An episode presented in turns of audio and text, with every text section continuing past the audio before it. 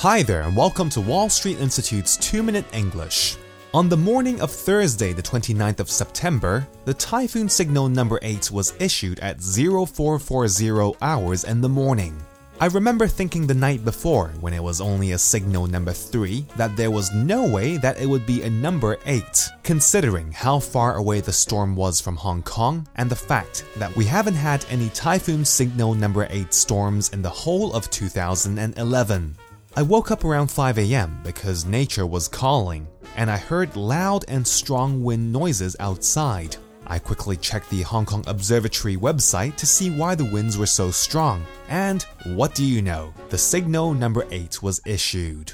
The funny thing was seeing the responses from different people on Facebook on the morning of the typhoon.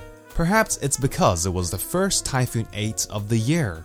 Perhaps it was the excitement of seeing the news when people were not expecting it at all, as the observatory said the night before that the chance of a signal 8 was low.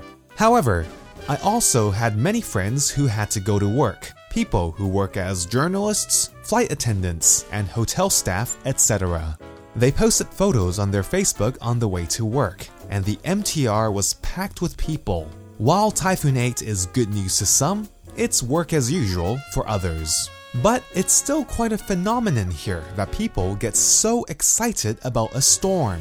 I doubt people living in places like the Philippines, who regularly experience severe storms, would get as excited because of a high typhoon signal. But I can also understand why many people would get excited, because for those of us who don't have to work during a Typhoon 8, it is like an extra holiday. Although I was happy I didn't have to work that morning, the fact that I work freelance and get paid per job meant that no work equals no pay. So, I'm not sure which is better having a day off and not getting paid, or going to work as usual and getting paid. Anyway, that's all for this week's 2 Minute English. Bye bye.